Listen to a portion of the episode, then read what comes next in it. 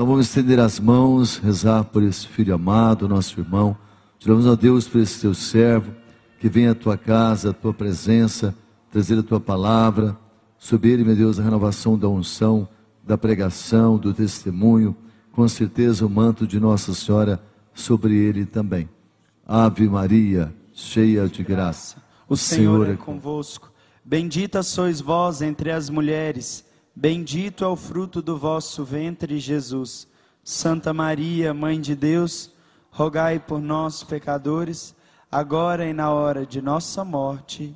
E a bênção do Pai, do Filho e do Espírito Santo. Amém.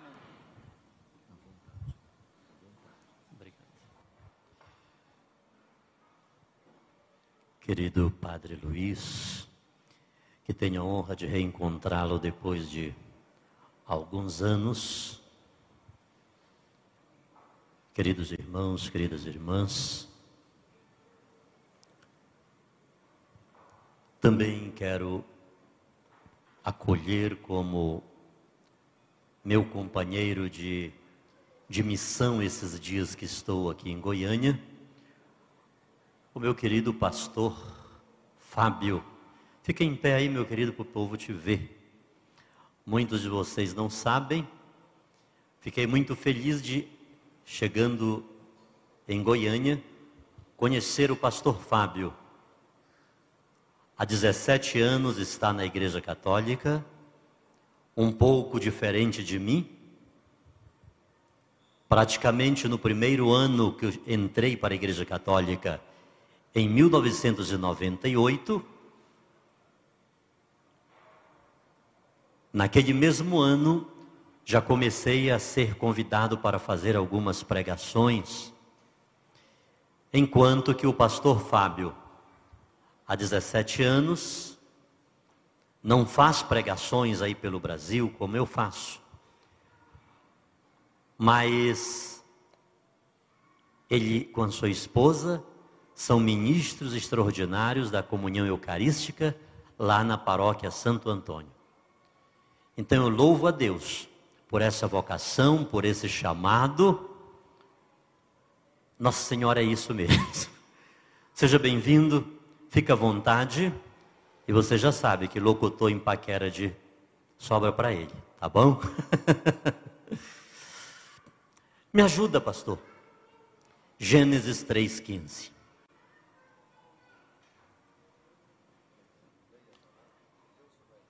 Ele lê. Gênesis capítulo 3 e o versículo 15. E depois vamos para Lucas, capítulo 1 e o versículo 45. Gênesis 3,15 Porém ódio entre ti e a mulher, entre a tua descendência e a dela. Esta te ferirá a cabeça e tu lhe ferirás o calcanhar. Amém? Quando essas palavras foram ditas por Deus? No momento do. No momento do. Essas palavras Deus disse quando? Da semente da mulher nascerá um que esmagará a cabeça da serpente. Quando foi dito isso, no momento do. Ah, não pode.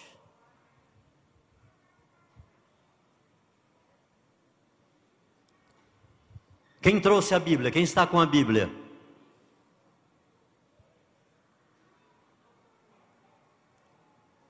Quando foi que Deus disse: da semente da mulher vai nascer aquele que esmagará a cabeça da serpente? Foi após o quê?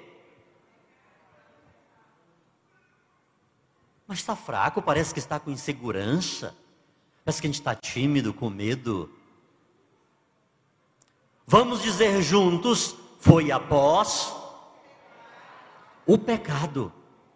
Vamos dizer com convicção, foi após. Mas agora vamos dizer todos juntos a frase: Foi após o pecado. Deus não abandonou o ser humano ao poder de Satanás. Eu estava pensando e repensando que uma das maiores vontades de Deus que nós conhecemos foi a salvação da humanidade. O homem estava perdido, estava condenado, estava literalmente sem rumo, sem eira, nem beira, nu, envergonhado, cabisbaixo. Por quê? Porque ele deixou de fazer a vontade de.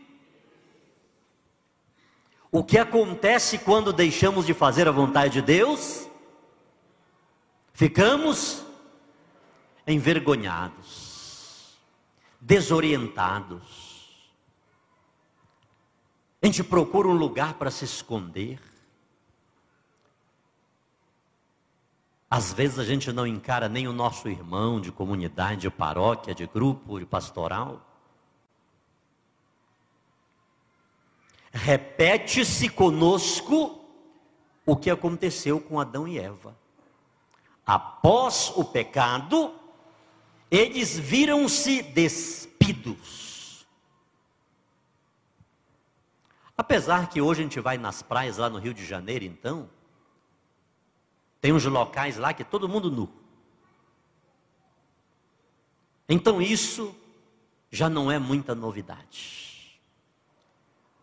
Agora, uma pessoa nua, despida, não porque vai a uma praia de nudismo, porque por causa do pecado, Não há maior tragédia que o ser humano possa viver. Porque essa nudez significa a ruptura com Deus. São Paulo diz, certa ocasião, que nada pode nos separar do amor de Deus. Nem a fome, nem a doença, nem a perseguição, nada mas o profeta Isaías diz que tem uma coisa que nos separa de Deus: o. Então, quando nós pecamos, o padre já falava aqui ainda agora, nós deixamos de fazer a vontade de Deus e passamos a fazer a vontade de Satanás. Porque o pecado é uma mentira, o pecado é uma ilusão. O pecado é uma falcatrua do demônio para colocar-nos do lado dele, e uma vez que estamos ao lado dele, nós não estamos ao lado de Deus.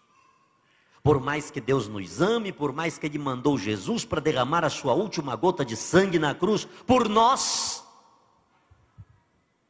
Todavia, nós estamos dando ouvidos para quem não deveríamos dar, para quem é inimigo de Deus, e ele quer juntar a raça humana do seu lado para lutar contra Deus. Quando eu faço a vontade de Deus, eu estou do lado de Deus, eu faço parte da família de Deus, e quando eu não faço a vontade de Deus, eu estou de um lado totalmente oposto. Mas o que é mais triste nisso, irmãos, não é tanto estar do lado oposto. O que mais preocupa, preocupa-me nisto é que nessa hora pode soar aos nossos ouvidos aquela voz: Hoje pedirão a tua alma. Chegou o teu dia. Chegou a hora. E o que tu fizeste? O que tu arranjastes na tua vida? Quantos casais estão separados? Ontem mesmo atendi umas situações. Por causa de quê? Por causa de um momento de mentira de ilusão. O mais triste, eu não acho nem estar do outro lado, mas é porque nessa hora, nesse momento, que deixamos de estar do lado de Deus, a contingência humana, da nossa finitude humana, pode dar-se. Dia 14 de dezembro, eu cheguei de uma missão na Grande Belo Horizonte uma cidade lá perto onde aconteceu essa tragédia que atinge a todos nós. Estava bem, preguei uns quatro dias lá, no dia da Imaculada Conceição. Segunda-feira à noite viajo para a Volta Redonda. Cinco da manhã estou na rodoviária. Fui para casa. À noite fui à rádio fazer um programa na terça-feira. E quando foi quarta-feira de manhã, eu tive que ser levado ao hospital às pressas. Eu não podia ficar em pé. Meu filho Jonatas me carregava para todo lado. Eu que aparentemente estava bom, tive que tomar morfina, 6 ml de morfina de 4 em 4 horas. E a morfina não aguentava 4 horas. Deu três horas, eu comecei a gritar. Deu duas horas, eu comecei a gritar. Deu uma hora, eu comecei a gritar. Os, uns cinco, seis médicos juntaram, não sabiam o que estava acontecendo. Só em um dia, colheram dez amostras de sangue para mandar para fora do estado do Rio de Janeiro. Num dia apenas.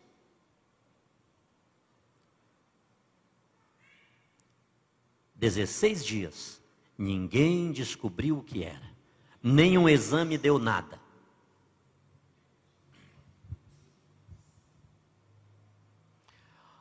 Antigamente, quando um papa era eleito, um cardeal pegava um pedacinho de estopa assim, estopa, queimava na frente do, do papa que tinha sido eleito e dizia o seguinte: Sic transit gloria mundi do jeito que queima essa estopa tão rápido, tão velozmente, assim passa a glória do mundo. Que era para o novo Papa não se ensoberbecer com o poder, com a glória, com a investidura, com a cátedra de Pedro. Do jeito que este pedaço de estopa queima tão rapidamente, assim passa a glória do mundo. Nesse momento que estamos separados de Deus, a trombeta do Senhor pode ecoar para mim, para você.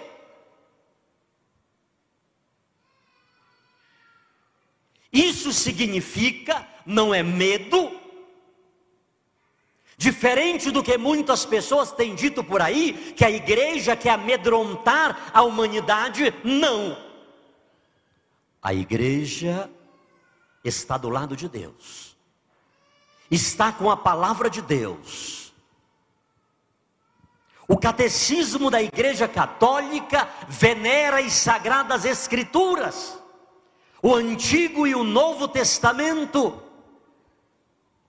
A Igreja Católica, no curso de dois mil anos, tem um amor extraordinário pela palavra de Deus a palavra de Deus escrita, a palavra de Deus oral, a sagrada tradição.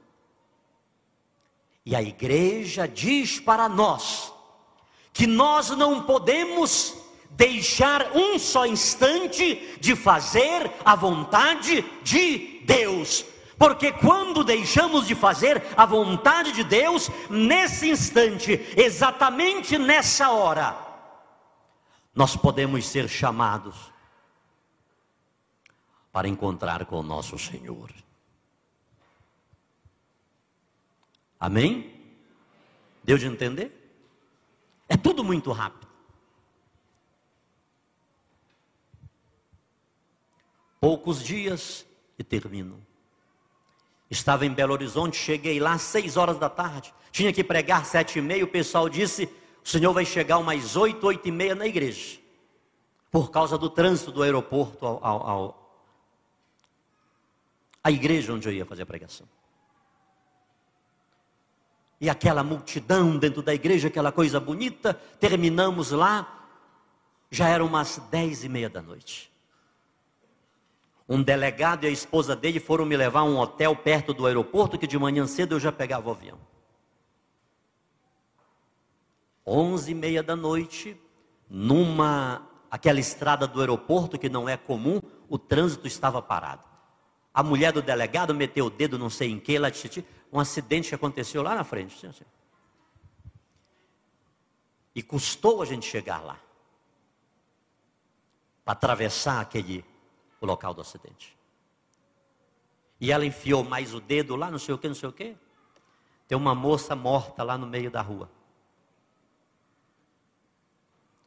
E quando chegamos mais perto, já tinha viatura de polícia, e o delegado perguntou: foi o negócio aí? Da Gorinha ela foi atravessar, que ela ia para uma festa bem ali. Uma moça nova, bonita, elegante. Foi atravessar aquela rua ali, aquela avenida, e o carro acabou com ela. Se que transite, glória mundi. Assim passa a glória do mundo. Guarda bem o que tens, para que ninguém tome a tua coroa. Pode ser o judiada despedida. Pode ser hoje a última pregação, pode ser hoje o último apelo e a oportunidade para alguém pedir perdão.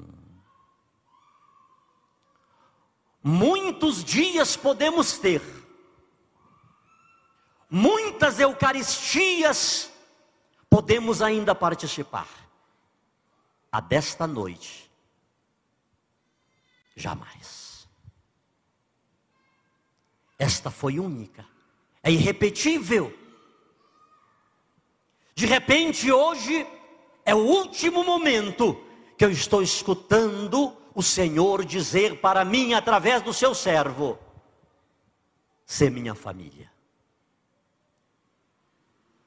Quem faz a vontade de Deus é irmão, é irmã, é mãe de Jesus Cristo. É primo, é tio, é cunhado, é avô, é tudo de Jesus. Diga comigo, eu quero ser família de Jesus. Eu sou família de Jesus. Em nome de Jesus, eu lanço por terra tudo que não é de Deus, da minha vida, na minha casa. Tem muita coisa na nossa vida, tem muita coisa na nossa casa que não é de Deus e precisa ser jogado fora.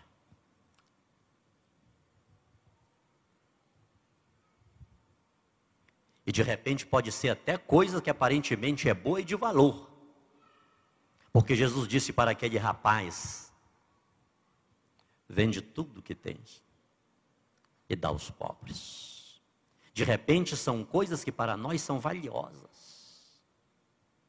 Quantos de nós estamos juntando aqui na terra coisas que perecem, que a traça vai lá, que o ladrão rouba? E a gente se esquece que nas fronteiras do além para onde vamos, tudo será confiscado como contrabando. A porta é estreita, a porta é apertada, o caminho é estreito, o caminho continua apertado. A gente não entra lá com bagagem. Pensemos nisso. O que está impedindo-me de fazer a vontade de Deus, de ser família de Jesus Cristo? Inclusive na minha casa. Porque a minha esposa não é católica, porque a minha esposa não é de grupo, porque a minha esposa não é da pastoral, porque a minha esposa não caminha junto comigo. E aí? Porque ela não caminha, eu não vou caminhar? Porque ela não está sendo luz, eu não vou ser luz? Porque ela não quer ainda ser família de Jesus, e sabe lá se ela não quer ser família de Jesus por causa de mim, que ainda não mostrei para ela que sou família de Jesus, porque quem é da família de Jesus faz a vontade do Pai que está no.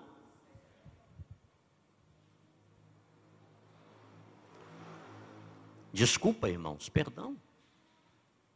Mas uma coisa é glória, glória, aleluia, aleluia. Uma coisa é receber Jesus de joelho, uma coisa é alguém olhar para nós e dizer: caramba, vamos fazer um andor para colocar esse cidadão aí, por quê? Uma coisa é conhecer a Bíblia de Gênesis, Apocalipse, saber. Uma coisa é falar línguas, profecia, transportar montes. Nem todo que diz Senhor, Senhor entrará no reino dos céus, mas aquele que faz a vontade do tem muita diferença entre profetizar, falar línguas, transportar montes, expulsar demônios.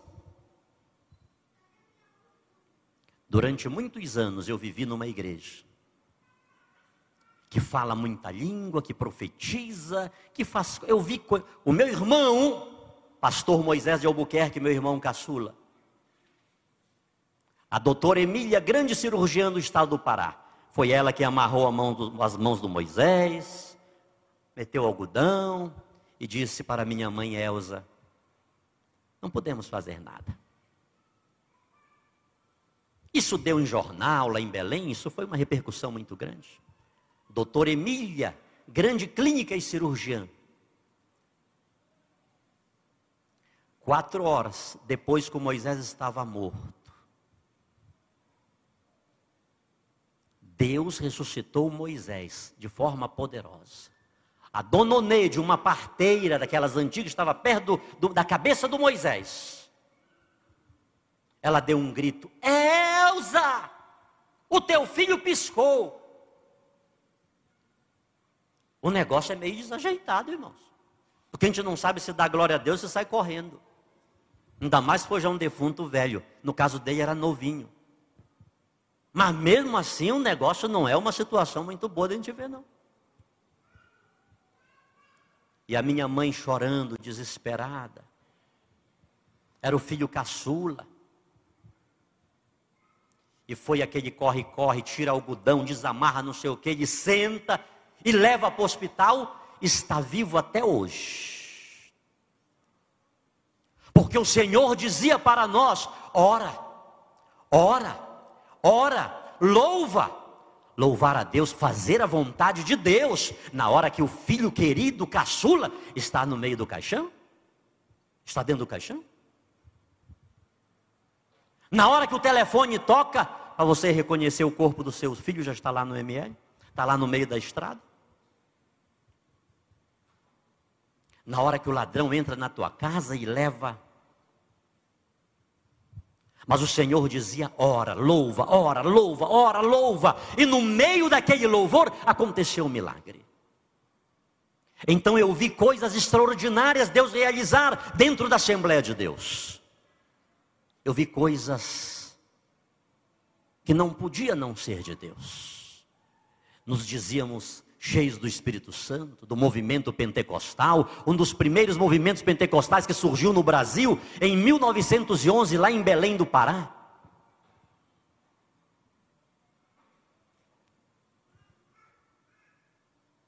Mas aqui tem uma interrogação para todos nós.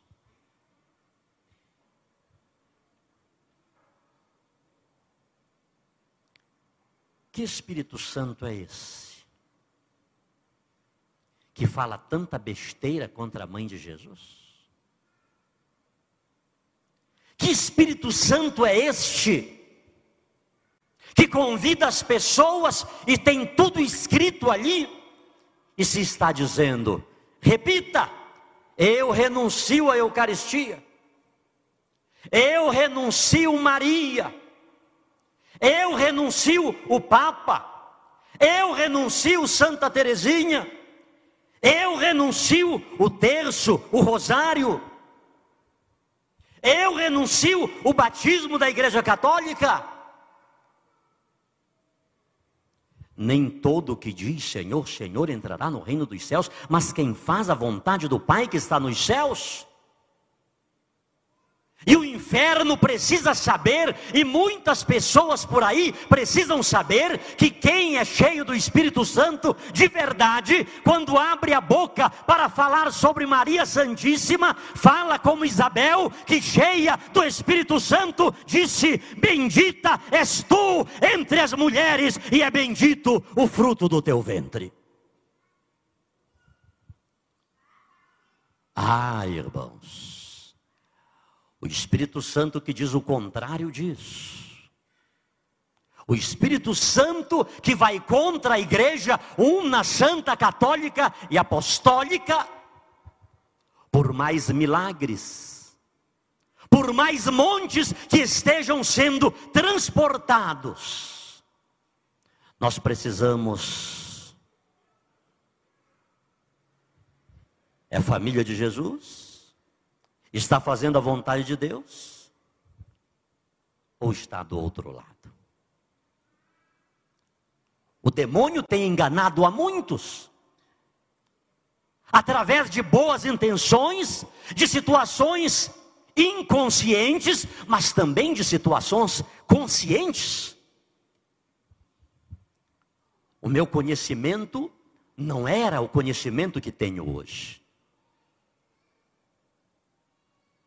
Mas conscientemente, através da leitura fundamentalista da palavra, da forma que eu entendia, ao pé da letra, eu levei muitos católicos a não mais ser família de Jesus, a não mais fazer a vontade de Deus. Eu fiz católicos quebrar imagens, eu fiz católicos destruir oratórios inteiros.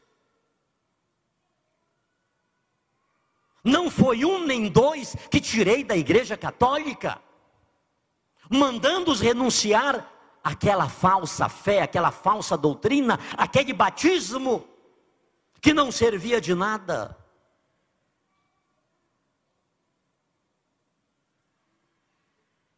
Com a Bíblia na mão, queridos irmãos, eu achava que estava fazendo a vontade de Deus, mas não estava.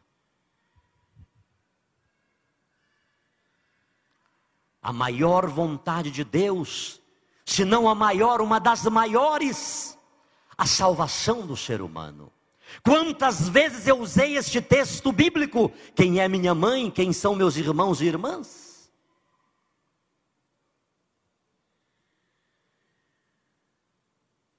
Quantas vezes eu usei esta palavra para dizer para muitos que Maria não fez a vontade de Deus, que Maria estava fora da vontade de Deus. Para despersonalizar a figura de Maria, para dizer que Maria teve outros filhos além de Jesus, porque o cidadão que foi falar com ele, tua mãe, teus irmãos e tuas irmãs estão lá fora e querem falar contigo a leitura ao pé da letra levava-me a dizer que Maria teve outros filhos além de Jesus. Não vou entrar neste, neste assunto. Mas quantas vezes usei este texto para afirmar categoricamente, pelo menos colocar uma interrogação na cabeça de muitas pessoas. Você está vendo aqui?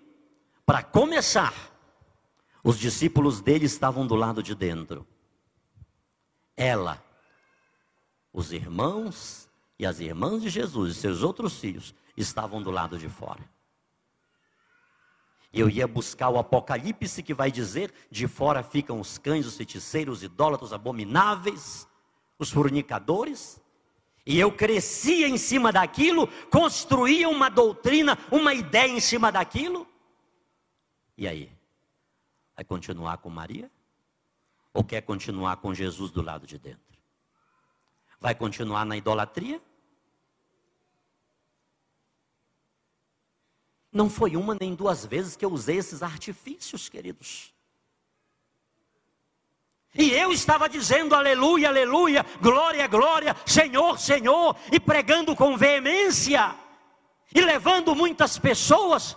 Será que para Jesus mesmo? Eu estava tirando filhos amados e queridos do regaço da Mãe Puríssima, da Mãe Castíssima eu estava tirando almas preciosas pelas quais Jesus derramou a sua última gota de sangue da presença de Jesus Cristo em corpo, sangue, alma e divindade.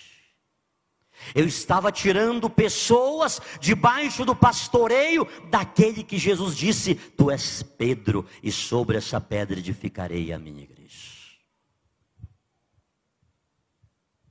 Eu estava fazendo muitas pessoas eu tenho que dizer e bater no peito por minha máxima culpa, se muitas pessoas hoje não rezam o rosário, não comungam, não estão na igreja católica, repudiam o Papa e proliferaram-se de tal forma que fizeram outros discípulos, eu sou o único culpado.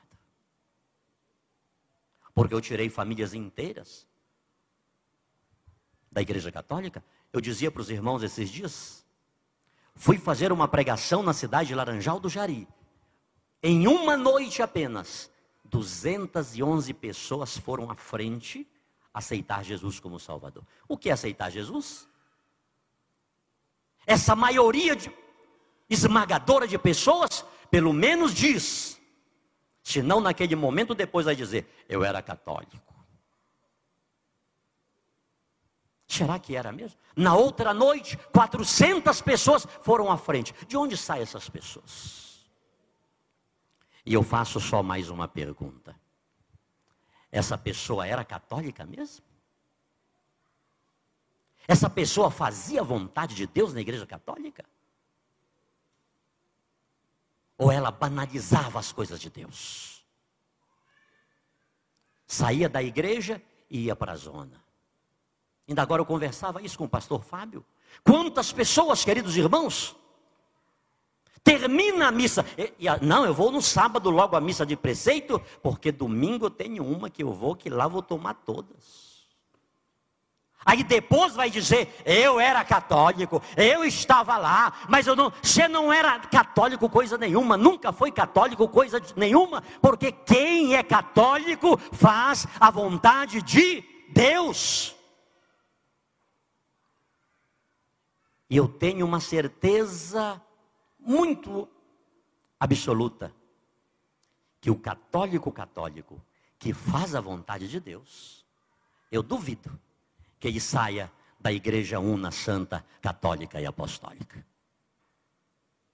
Ele não precisa aceitar Jesus em nenhum lugar, ele não precisa se rebatizar em nenhum lugar, ele não precisa aprender Bíblia em nenhum lugar, porque ele tem tudo na sua igreja, a igreja que alimenta, educa, que educa, alimenta, ou seja, na Igreja Católica não nos falta nada. Mas eu usei este texto muitas vezes. Ela não faz a vontade de Deus. Ela pode até ter feito, mas para Jesus ter dito isto para ela, ela fez alguma. Ela aprontou alguma, ela caiu da graça.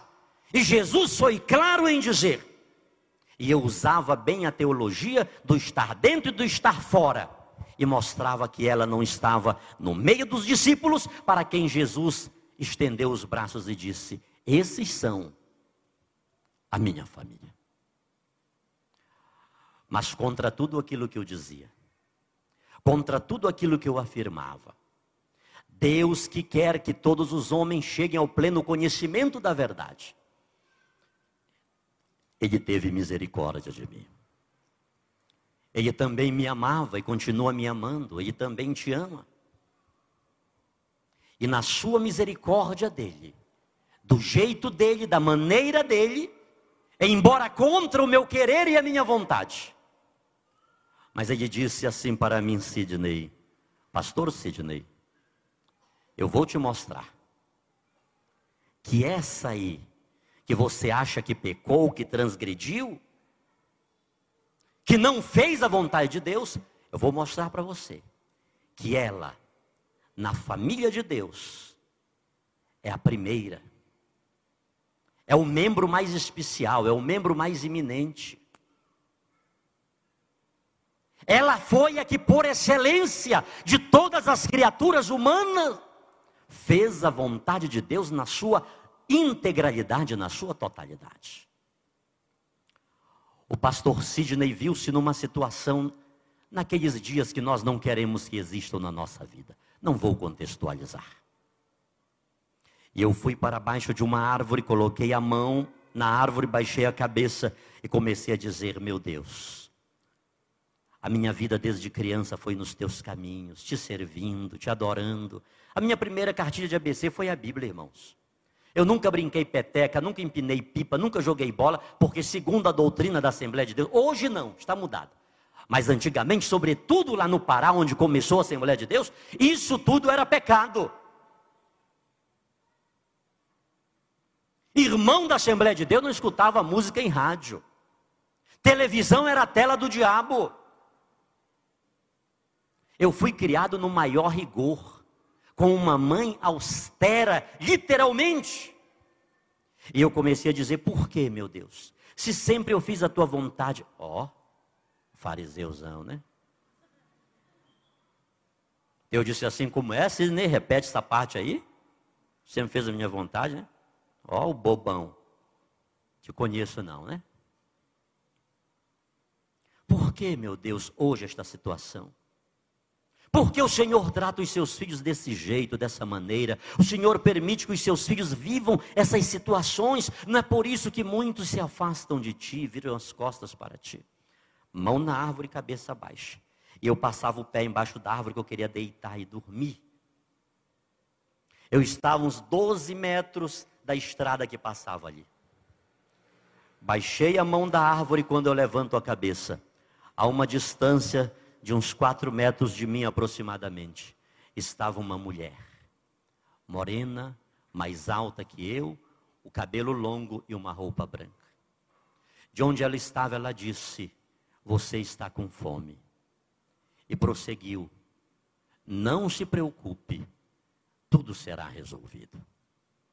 Aproximou de mim, pegou em minha mão direita e passou pelo meu lado esquerdo, indo para trás de mim. Foi o tempo de eu abrir a mão e fazer isso. Não tinha mais ninguém. Queridos irmãos, pastor pentecostal, caí de joelho com as mãos erguidas, dando glória a Deus, aleluia, glorificando a Deus, chorando, convicto que naquele dia, que tudo me faltou, Deus mandou até o pastor Sidney de Alencar um anjo. Na forma, no aspecto, na aparência de uma mulher e nada mais que isso. Assim como no passado, em muitas circunstâncias, ele mandou anjos ao encontro de seus filhos para socorrê-los em momentos turbulentos. Vamos para frente. Quase dois anos depois, Fui convidado para pregar no estádio Castelão, no Maranhão, uma festa de senhoras do círculo de oração. Quase dois anos eu pregava para as pessoas, comecei a estudar sobre a angelologia. E dizia: não importa se você está em alto mar, se você está na mata fechada, tem um anjo de Deus perto de você. E eu contava aquela história, fechava com aquilo. Um anjo apareceu para mim assim, assim pá. Quase dois anos depois, eu saio de Macapá com a minha esposa.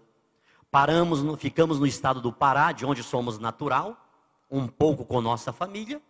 E no dia 17 eu viajaria com dois pastores que levariam-me a São Luís do Maranhão. Na madrugada do dia 16 de dezembro de 98, eu tive um sonho. Na cidade de Santa Isabel do Pará, 37 quilômetros de Belém, a capital paraense. Naquele sonho, eu estava olhando uma imagem católica, a imagem de Santa Isabel de Portugal, que está na entrada da cidade de Santa Isabel. É a padroeira da cidade. Ela está de costas para Santa Isabel, de frente para Belém do Pará, sobre uma pilastra de uns quatro metros. Naquele sonho eu estava olhando aquela imagem, quando subitamente ao lado dela, olhando para mim, a dita mulher que há quase dois anos tinha aparecido-me no sonho. A mesma pessoa a mesma roupa, o cabelo, E no sonho ela disse-me: Eu te escolhi, não temas. Converterás multidões antes do grande acontecimento.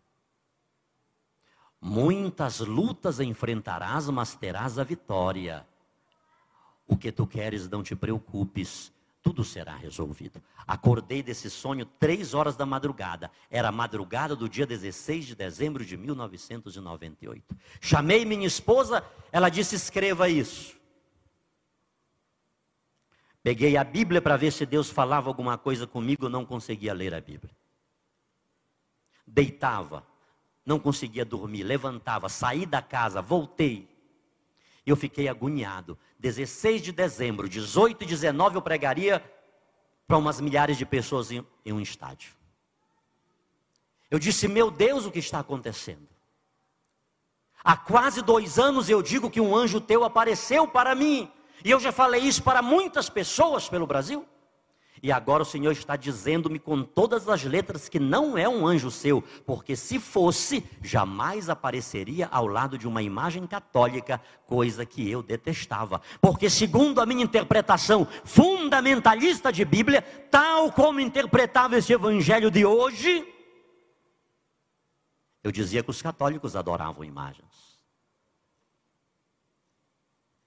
Eu dizia que um dos critérios para mostrar que os católicos não faziam a vontade de Deus, é que Deus os pro proibia a fabricação de imagens, e eles tinham aos milhares nos seus templos. Interpretação fundamentalista, interpretação ao pé da letra.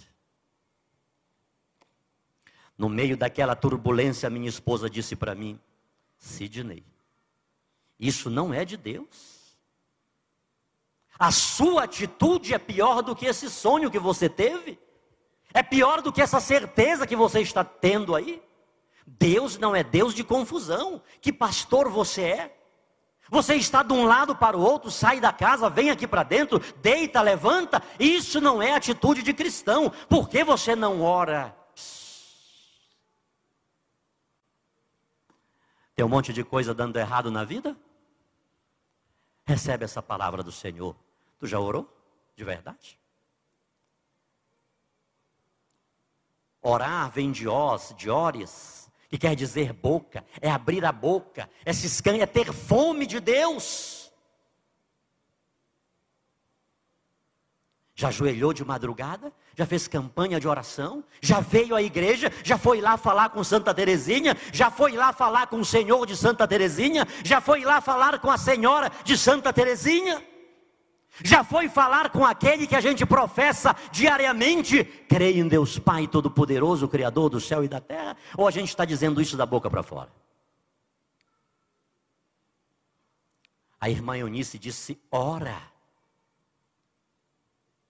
faz a novena, de verdade, de coração por este filho, por esta filha, por este pai, por esta causa que aparentemente está perdida, não tem jeito. Dobrei os joelhos ao lado da cama e comecei a me derramar diante de Deus. O que está acontecendo, meu pai? Por que isto? Por que esta situação na minha vida?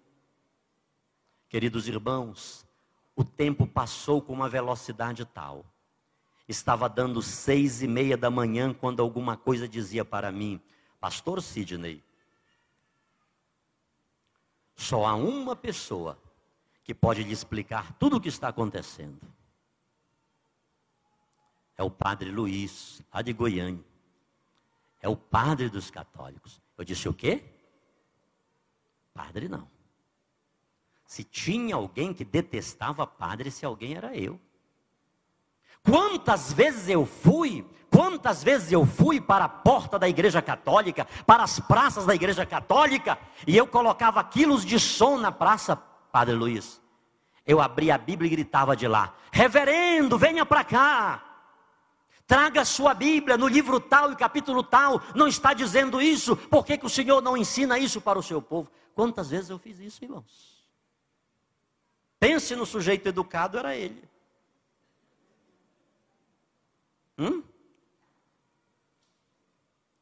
O Senhor é mais condenado. O Senhor está na porta, não entra ninguém e não deixa ninguém entrar. O castigo de Deus será pior. Quantas vezes eu disse isso?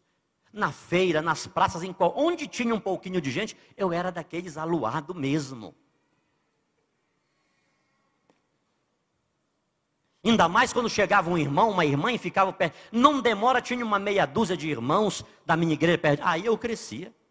Aí eu sapateava e chamava o povo. E quantas pessoas naquelas minhas loucuras não chegavam lá e dobravam o joelho para aceitar Jesus? O que era aceitar Jesus? Sair da igreja católica e passar para a minha igreja.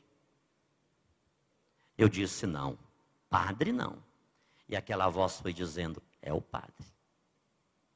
É o padre. E Deus está dizendo para muitas pessoas aqui hoje: é o padre. O que, missionário? Eu confessar com um homem que come arroz e feijão igual a mim? E por que você vai consultar com o médico? Ele também não come arroz e feijão, adoece e morre do mesmo jeito, igual você, igual a mim? Não é o caso do padre Luiz. Mas tem muitos padres por aí que podem até comer mais arroz e feijão do que nós todos juntos.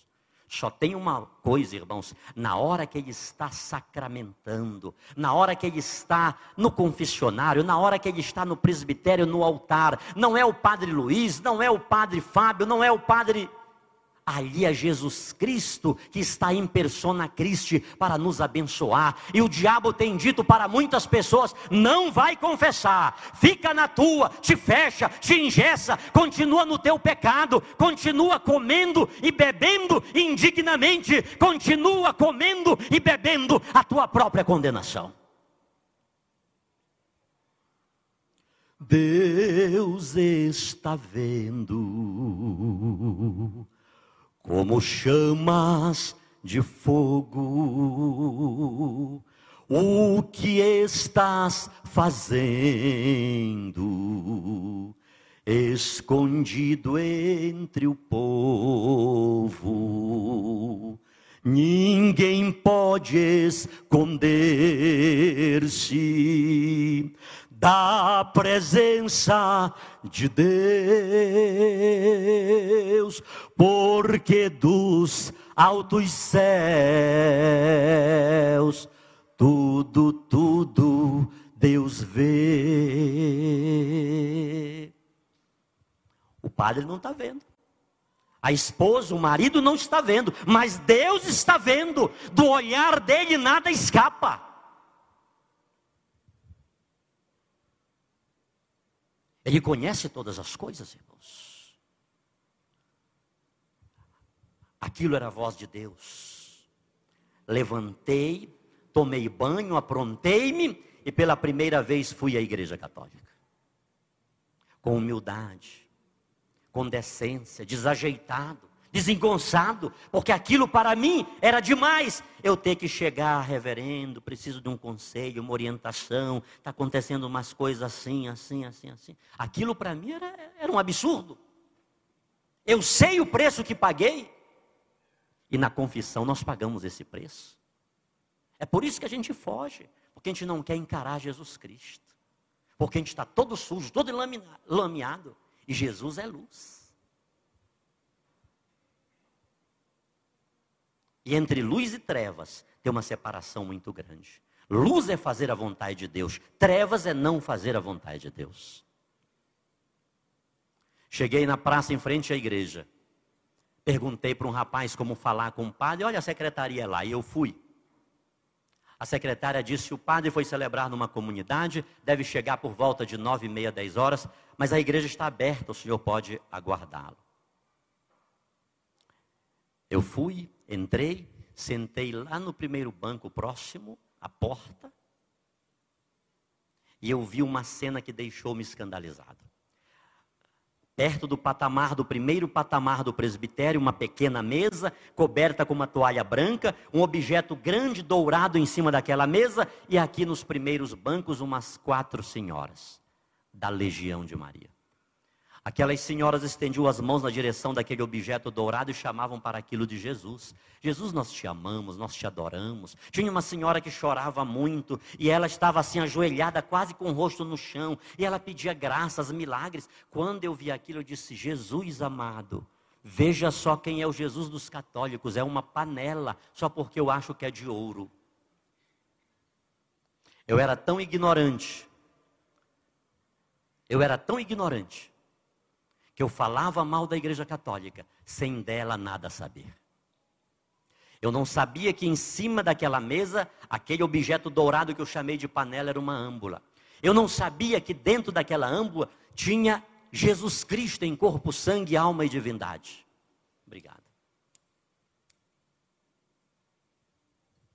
Eu não sabia que aquelas senhoras estavam fazendo adoração ao Santíssimo Sacramento. Eu fui nascido na Assembleia de Deus, de certa forma eu tinha direito e razão de não saber. Porque eu nunca havia sido católico. Eu nunca tinha havia entrado em uma igreja católica.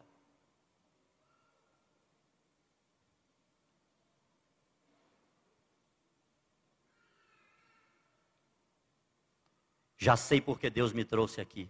Era para eu ver esta cena ridícula ir lá e dizer para essas senhoras que isso não foi, não é e jamais será Jesus. Ou elas aceitam Jesus de verdade ou vão todas para o inferno. Padre Paulo está conosco aqui também, seja bem-vindo, meu querido. Lá da paróquia Santo Antônio, Frei Paulo. Padre Luiz já meteu a mão no pé do ouvido dele. É o amor cristão que nos. é um pai, né? É um pai. E se não for assim, não é pai. O filho castiga. O filho tem que sentir um pouco. Não tenha medo de vez em quando dar uma no seu filho, na sua filha. Ele tem que sentir um pouco o peso da sua mão. Quem é você? Não tenha medo nem de pegar um pedaço de pau se preciso, dar uma lapada na perna dele. Porque se você bater no seu filho até com um pedaço de pau, é que você quer corrigi-lo, você o ama. O mundo lá fora, ele bate com estaca, com gargalo de garrafa, com tiro, com facada. E bate não por amor, é para matar mesmo. Você se corrige é por amor, porque quer corrigi-lo, que ele seja melhor.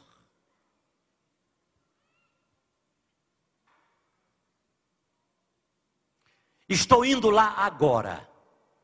Levantei de onde eu estava e vim na direção daquela, daquela âmbula.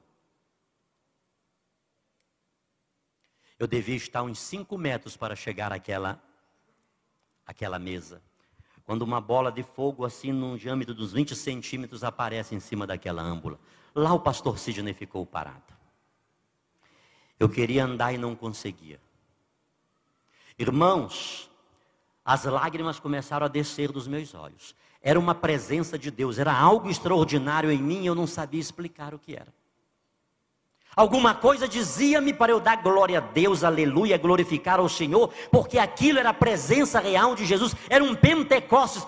Eu sabia quem é daquela presença, eu sabia que aquilo era de Deus, porque eu tive muitas experiências com Deus em oração, quantas madrugadas, quantos jejuns, quantas consagrações. Só que daquele jeito, Nunca. Daquela maneira, jamais. E eu estava para explodir, porém o meu ego dizia: na Igreja Católica, ninguém pode sentir a presença de Deus, porque o Jesus dos católicos é morto, não anda, não fala, não escuta. Até ali o demônio trabalhou em mim, irmãos. Mas no momento em que eu lutava para não render-me à evidência de Deus da Igreja Católica. Parece que uma mão humana pegou aqui na minha cabeça e foi empurrando-me. E eu devo ter dado uns quatro, cinco passos. Para... Irmãos, era um, parece que um peso em cima de mim. Eu sei que eu fui caindo. Aos poucos eu fui caindo até ficar literalmente prostrado em frente àquela mesa. O que aconteceu, missionário? Aconteceu que no dia 16 de dezembro de 1998, eu tive a maior de todas as certezas da minha vida. Que certeza é essa, missionário? Que Jesus Cristo, ele sempre esteve vivo, com poder e grande glória, dentro da Igreja Católica Apostólica Romana. Aplaude Jesus, a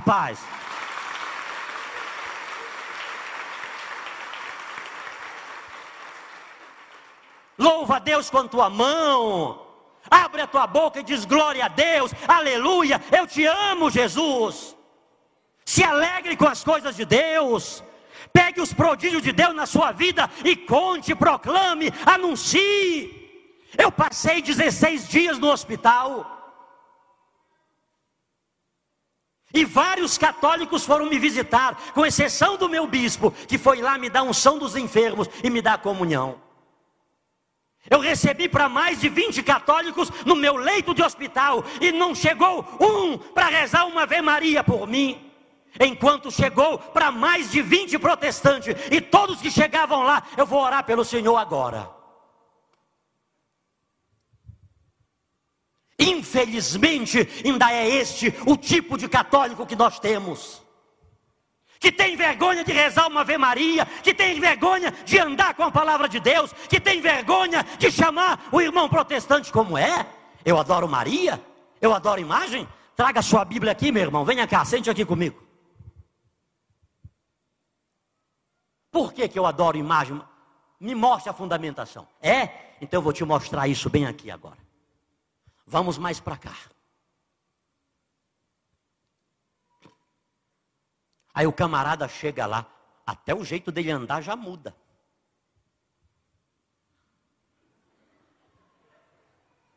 Ele compra logo umas Bíblias daquela tamanho escudo, que parece que aquilo vai levar ele para o céu. Eu era daí, ainda bem que agora eu aceitou Jesus. Você era um sem vergonha. Você nunca foi católico de verdade, porque se você fosse católico, você não sairia da igreja católica, da igreja de Jesus Cristo. Você sabia em quem tinha colocado a sua fé. Cristãos que não têm entusiasmo, que reza para Santa Teresinha simplesmente por rotina, que reza para Nossa Senhora por rotina, porque tem que rezar mais uma Ave Maria para acabar o mistério do terço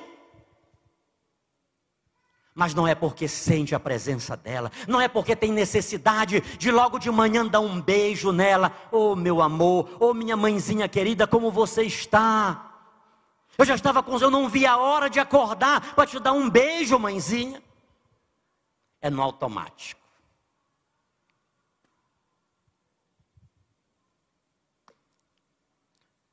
O irmão está com uma dor de cabeça que vai para a igreja protestante ele toma um quilo de lisador, a dor de cabeça passa, e quando chega na igreja, pastor, ele manda um bilhetinho. Eu quero dar um testemunho de uma grande graça que eu recebi do Senhor. Ah, irmãos, vocês sabem que o diabo veio roubar, matar e destruir. Hoje eu não vi a hora de chegar na casa de Deus, mas o diabo me acometeu de uma dor de cabeça tal, e eu fiz uma oração, eu mandei a minha mulher fazer uma oração, que a dor de cabeça foi repreendida, e eu estou aqui para louvar o Senhor. A, a igreja só falta cair. É glória, aleluia, aquela coisa toda. Mentira que ele tomou um quilo de lisador, um litro não sei de que, mas lá e acabou coisas insignificantes. Não que uma dor de cabeça não deixe a gente incomodado, deixa. Uma dor de dente, uma dor de ouvido. Mas irmãos, nós temos uma grande verdade. Tem gente por aí que está com uma grande mentira e fala essa mentira como se fosse uma grande verdade. E nós que temos uma grande verdade, falamos. E quando falamos? Quando se fosse uma grande mentira.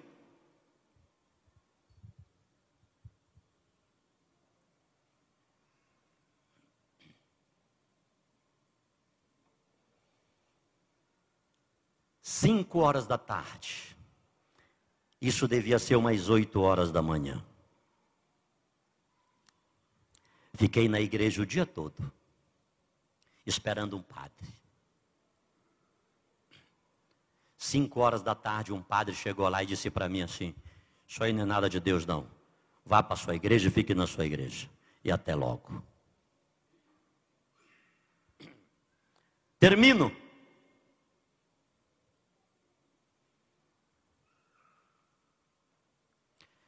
Dia 17, 10 horas da manhã, chegaram os dois pastores que levaram-me ao Maranhão. Quatro horas da tarde, paramos em frente à casa de um pastor na cidade de Santa Luzia do Paruá, já no estado do Maranhão. Fomos lá dar um abraço nele, tomar uma água e ir ao banheiro. E ele pediu que ficássemos lá. Fiz a pregação da noite. E no dia seguinte estávamos ao redor da mesa no culto doméstico quando um rapaz bateu a porta, chamando o pastor para ir à casa do tio dele que teve uma briga de família, que a situação estava crítica.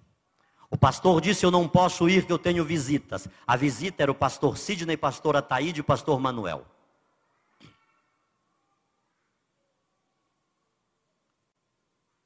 Eu disse para ele: Se o senhor quiser, eu vou acompanhar o rapaz. Ele disse: Mas não demore. Combinamos de sair de lá 10 horas da manhã para a capital do estado, do Maranhão. Quando chegamos lá, o demônio tinha estabelecido o seu reino. A mulher cheia de hematomas, ela estava com uma blusa assim, de manga, o braço dela todo. Quando ela tirava um pano assim do olho, irmãos, a coisa horrível. Pastor, o que o Senhor está vendo nessa mulher foi muita pancada que eu dei nela. Nossa vida não dá mais certo. Quando nós casamos, o pastor nos abençoou. E agora eu gostaria que o pastor fizesse uma oração de separação para ela ir abençoada para um lado eu vou abençoado para o outro.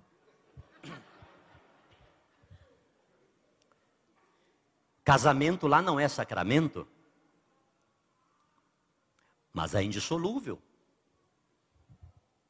Eu fiz vários casamentos e a gente prega textos bíblicos contados a dedo. O que Deus uniu não separe o homem, deixará o homem seu pai e sua mãe, e se unirá sua mulher e serão dois numa só carne. E eu conversei, argumentei, ele disse, pastor, para, nós só queremos uma bênção, porque já decidimos a separação. Peguei a mão dela de um lado, peguei a mão dele de outro, comecei a fazer uma oração desconsolada. Oração de separação, de que tem isso? No meio daquela oração eu percebi que alguma coisa caíra em minhas mãos. Eu abri os olhos, eram lágrimas, eles estavam chorando. Aí eu cresci na oração.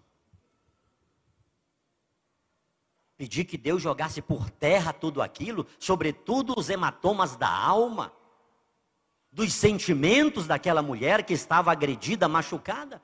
Irmãos, mas eles choravam, choravam compulsivamente. E quando eu acabei aquela oração, aquele casal que tudo que queria era separar-se, estava abraçado pedindo-se perdão. O abraço aquele. O abraço aquele, irmãos que de vez em quando, quando eu lembro dele, eu dou um daquele na minha esposa. Um abraço que tem faltado em muitas comunidades, em muitos grupos, em muitas pastorais, em muitas famílias que não mais se abraçam.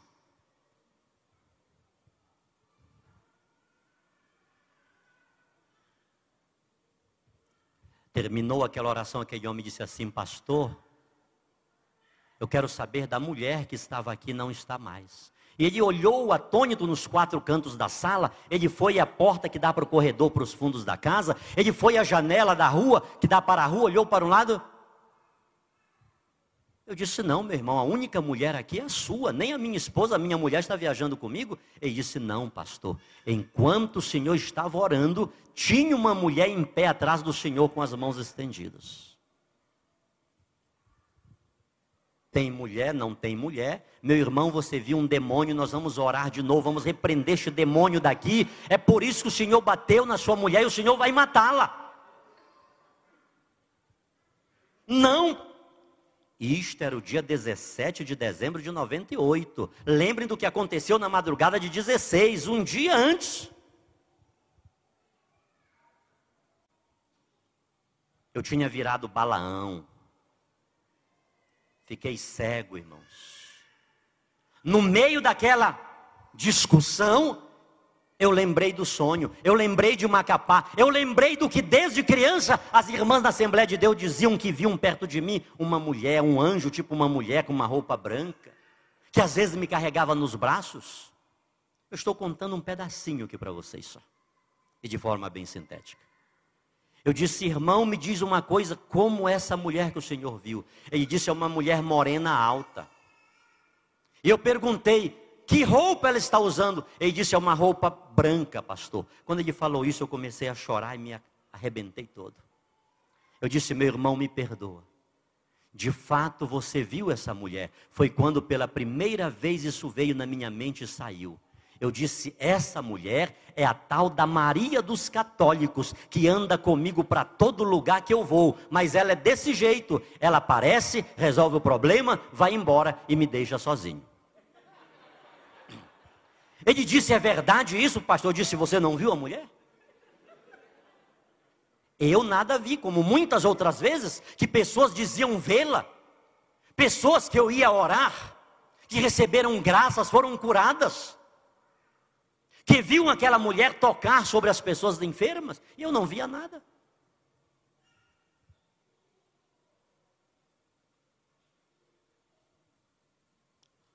Mas uma coisa eu vi. O milagre da restauração de um casal, de uma família que estava dissolvendo-se. Uma família que estava cheia de hematomas, ele também estava cheio de hematomas. Ele não apenas causou hematomas na esposa dele, talvez os hematomas que estavam na alma dele eram pior dos que estavam na dela, no corpo dela. Até para o tamanho dele e para o tamanho dela. O Espírito Santo fez ele perceber a sua covardia, a sua brutalidade, a sua selvageria com a sua esposa com aquela que ele não deu uma lata de leite ninho para ajudá-la a criar. Que os seus pais lutaram com dificuldade para criá-la e dizer: toma.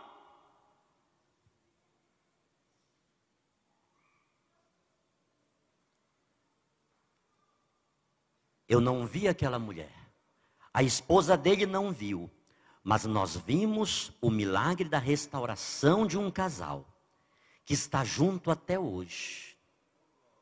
E cinco anos depois daquele acontecimento, eu fiquei sabendo, porque eu já visitei esse casal quatro vezes. A briga deles é porque ela não podia conceber, ela era estéril. E ela dizia que ele tinha amante. E ele se revoltava contra ela porque ela não podia dar-lhe um filho. E aí começava a discussão e a briga ia, e naquele dia chegou às vias de fato. Uma outra graça que aquele casal recebeu é que cinco anos depois, aquela mulher engravidou de gêmeos, um casal de filhos. Aplaude, ele merece. Vai lá. Enquanto eu tomo uma água.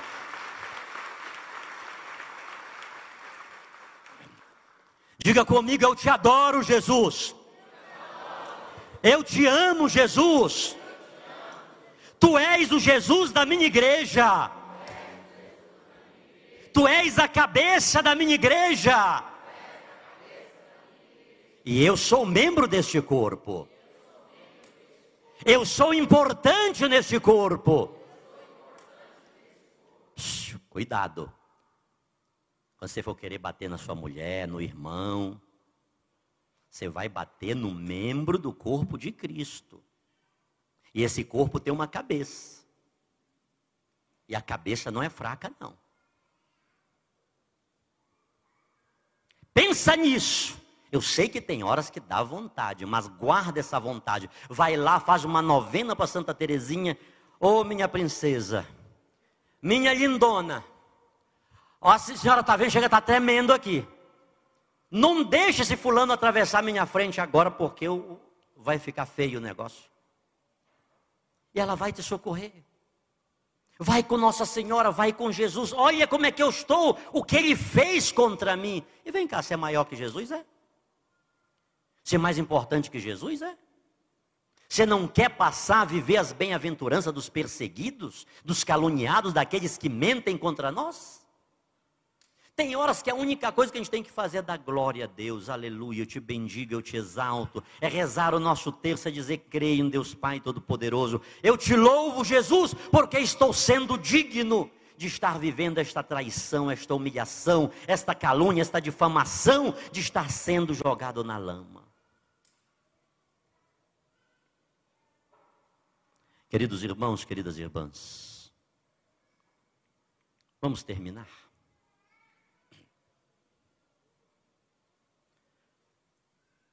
Quando voltei para a casa pastoral, os pastores me trataram com um desprezo tal que de lá eu peguei as minhas coisas, fui a, não prossegui a viagem para São Luís. Fui embora. Eu disse para o pastor José, pastor, o que aconteceu lá comigo era para ter acontecido com o senhor. Só que por causa das visitas, o senhor deixou as suas ovelhas lá e não foi cuidar delas. Eu fui, aconteceu tudo isso. Estou contando para vocês o que aconteceu. E vocês estão me tratando desse jeito. Aqui acabou a minha viagem com vocês. Cheguei em Santa Isabel. Minha esposa me disse que o padre já tinha mandado me chamar. O padre da cidade, não o padre que me atendeu. O padre levou-me aos bispos da arquidiocese de Belém. E o que eu contei para vocês aqui, talvez em uma hora, não sei quanto tempo estou falando, foi uma conversa de cinco horas. E os bispos iam perguntando isto, aquilo, aquilo, aquilo, aquilo, aquilo, aquilo, foi um negócio longo demais. No final da conversa, eles pediram licença, foram para uma sala e depois voltaram.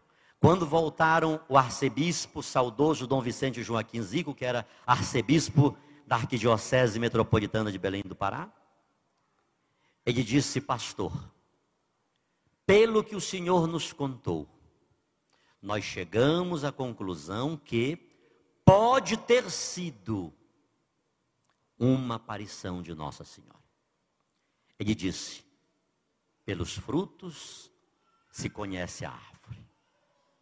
Eu quero lhe dar três presentes.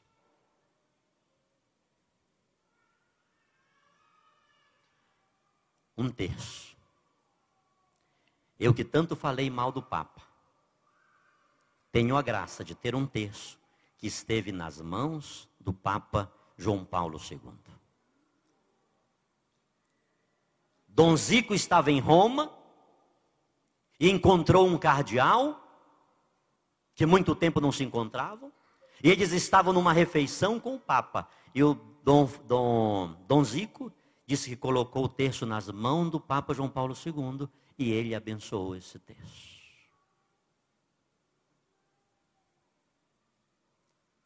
Segunda coisa, não foi este um crucifixo. Ele disse, pastor, nós não temos vergonha da cruz de Cristo, porque foi nela que Jesus comprou a nossa salvação. Terceiro presente. Vocês não têm nada a ver com isso. Está todo estribuchado, mas é meu. Já está remendado. Já saiu um outro pedaço aqui, ó. É difícil um dia que eu não leio esse livro. O Catecismo da Igreja Católica. Se o senhor quiser conhecer alguma coisa da Igreja Católica, leia este livro, porque aqui tem uma síntese robusta da nossa fé. Ele não me convidou para ser católico, ele não alugou a minha cabeça. Um ancião dos cabelos algodão em nenhum momento ele me chamou de tu, de você, eu. Bem novinho, há 20 anos atrás. O tempo todo era Senhor, Senhor para cá, Senhor para ali, pastor. A hora que o Senhor estiver passando aqui por Belém, venha me visitar. Aqui tem um quarto para o Senhor se hospedar, ficar aqui o tempo.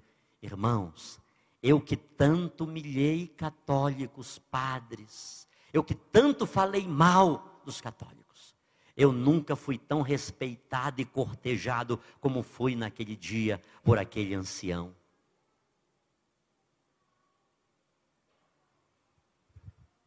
Comecei a ler o catecismo. Dentro de um mês, o catecismo estava lido e com a Bíblia protestante ao lado. Aquelas notas de rodapé, eu disse: é isso mesmo.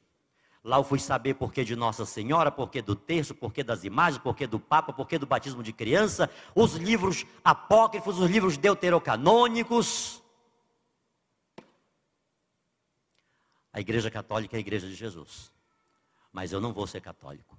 Eu vou continuar pastor na Assembleia de Deus. Agora, esta doutrina do catecismo, que é da Bíblia, eu vou pregar lá dentro da Assembleia de Deus.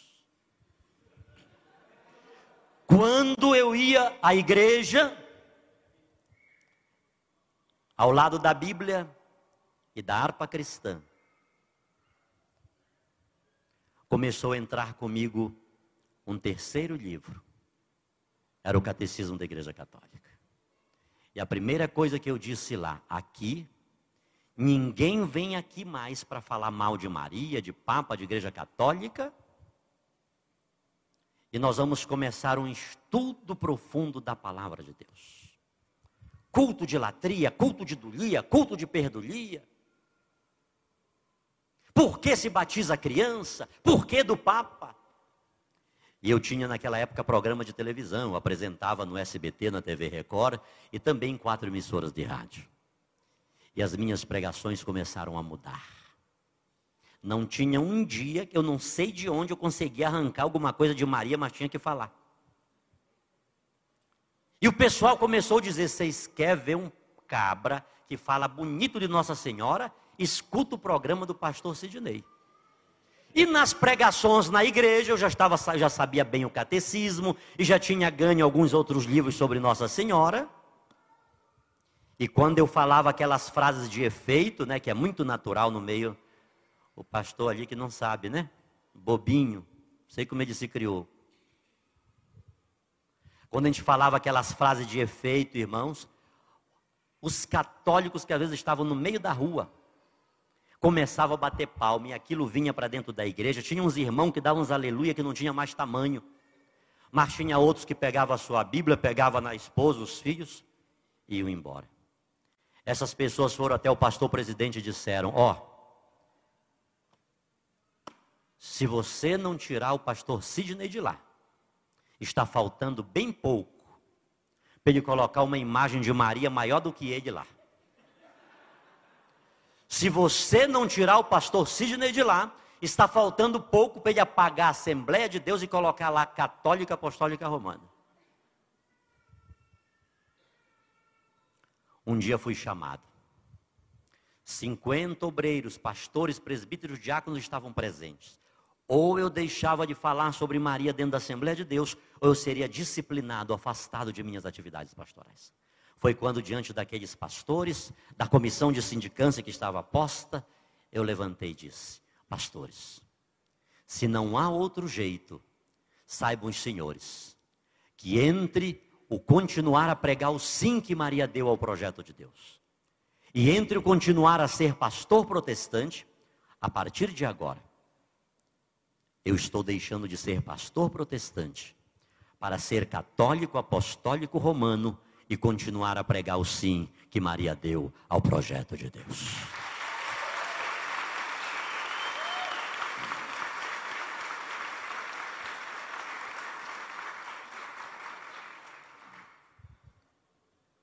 Eu não sei porque agora sim, da agora não.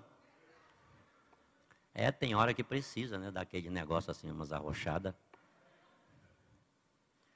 O mundo do pastor Sidney desabou. Tchau televisão, tchau rádio. Perseguições. Ligaram para o bispo de Macapá, Dom João Risate. Se o senhor der apoio para esse pastor, o senhor vai amanhecer com a boca cheia de formiga. Isso não saiu da igreja católica. Cuidado com pessoas que estão dizendo que estão levando para Jesus. Ainda que eu fale a língua dos homens e dos anjos, eu não tenho amor, eu nada sou. Eu estava saindo porque eu estava rico. Eu tinha dois carros, eu tinha apartamento, tinha casa, isso, aquilo, outro, e agora eu estava vomitando no prato que tinha me dado de tudo.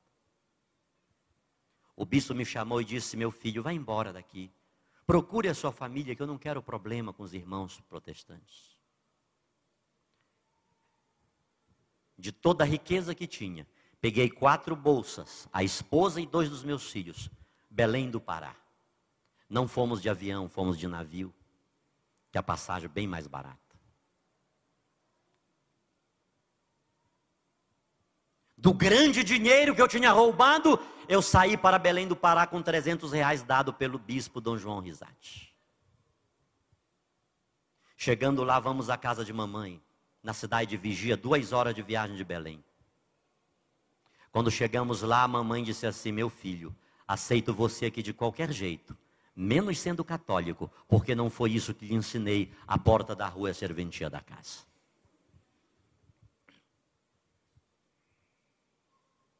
Minha esposa disse assim: Vamos à casa do meu irmão na cidade de Santa Isabel.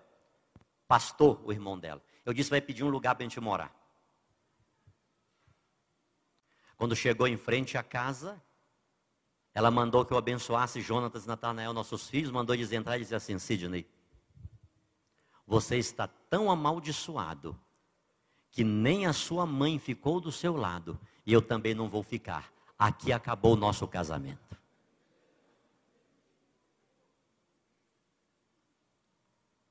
Um ano e meio passou-se. Toda a igreja católica, fosse a Nossa Senhora que fosse, eu ia lá e dizia, mãezinha, eu quero a minha esposa de volta. Eu quero a minha família. Eu ia em frente de Jesus e dizia a mesma coisa. Eu ia em frente ao padroeiro, fosse ele, fosse ela. O meu pedido é este. Está aqui o pedido. Um ano e meio que não tinham onde morar. Não entrei numa neurose, numa depressão pela misericórdia de Deus. Porque ninguém me dava atenção, a começar pela minha família. Os amigos pastores, quando me encontravam, Está vendo o que é que o diabo faz com o ser humano? O homem saiu de onde saiu, não tem um sapato para colocar no pé. Eu fiquei de havaiana. Eu fui usar calça jeans, eu nunca havia usado calça jeans na minha vida. Porque deram. Um ano e três meses na igreja católica, Pastor Moisés, meu irmão caçula, disse: Mamãe quer falar contigo. Está aqui o dinheiro da passagem. No mesmo lugar onde mamãe me expulsou de sua casa, na garagem de sua casa, ela abriu os, os braços, me pediu perdão e disse: Meu filho, volta para cá, esta casa é tua. Eu estou orando por ti porque sei que Deus tem uma missão muito grande para ti na Igreja Católica. Foi uma bênção, aquilo foi uma maravilha. Três meses depois, um ano e meio, um padre convidou-me para pregar na igreja. É uma igreja grande assim. Umas duas mil pessoas estavam lá naquela noite. Ele fez propaganda. Quando ele chamou-me para eu fazer a pregação, era para eu pregar sobre a Eucaristia. Foi a minha pregação, a minha primeira pregação para valer assim na Igreja Católica. Quando ele me deu o microfone, o pessoal ficou de pé e batia o palmo, assoviava e gente chorava. Nessa hora, uma senhora entrou por uma porta lateral grande, que tem um lado da igreja assim. Veio até onde eu estava e disse assim: Pastor, pastor, tem uma mulher lá fora chorando muito, querendo falar com o senhor agora. Eu disse: Não posso atender ninguém. Eu vou pregar e após a pregação vou atender. Ele disse: Não, pastor, ela está dizendo que é sua mulher. Eu disse: Piorou. Disse: Não é minha mulher, não. Estávamos separados há um ano e meio. Eu morava em Belém do Pará, ela estava morando lá em Santa Isabel, na casa do, da família dela.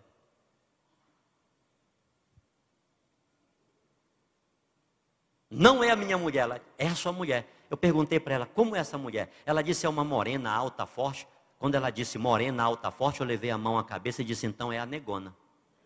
É a negona. Que a minha esposa é uma crioula. Mais alta que eu.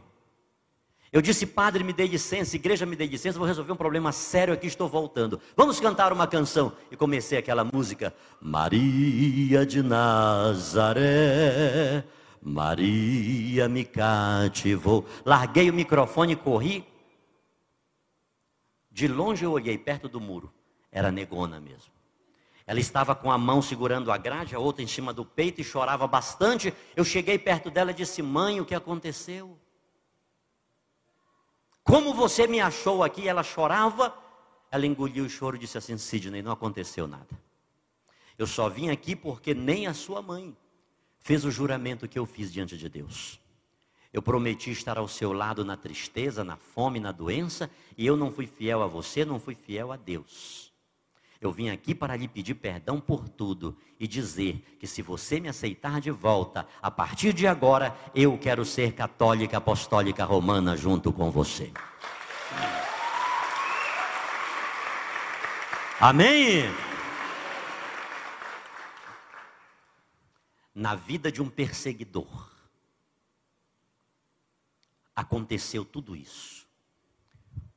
Quase cinco anos que minha esposa não ia ao Pará ela foi visitar a família. As irmãs dela, pastora, fizeram um complô lá. Vamos dar uma lavada na Eunice, que ela tem que voltar para Jesus. E fizeram um circo bem armado para ela. E ela saiu rebatendo uma por uma. No final das contas, a irmã dela, a pastora Cristina, deu golpe de misericórdia. Disse Eunice, tu põe na tua cabeça que tu só foi para a igreja católica por causa do Sidney. Ela disse, é verdade. Naquele momento, quando eu fui para a igreja católica, foi por causa do Sidney, porque eu queria restaurar minha família, não queria perder minha família e meu casamento. Mas agora, se ele quiser sair da igreja católica, ele sai sozinho, porque eu continuo católica, apostólica romana. Que Deus nos abençoe.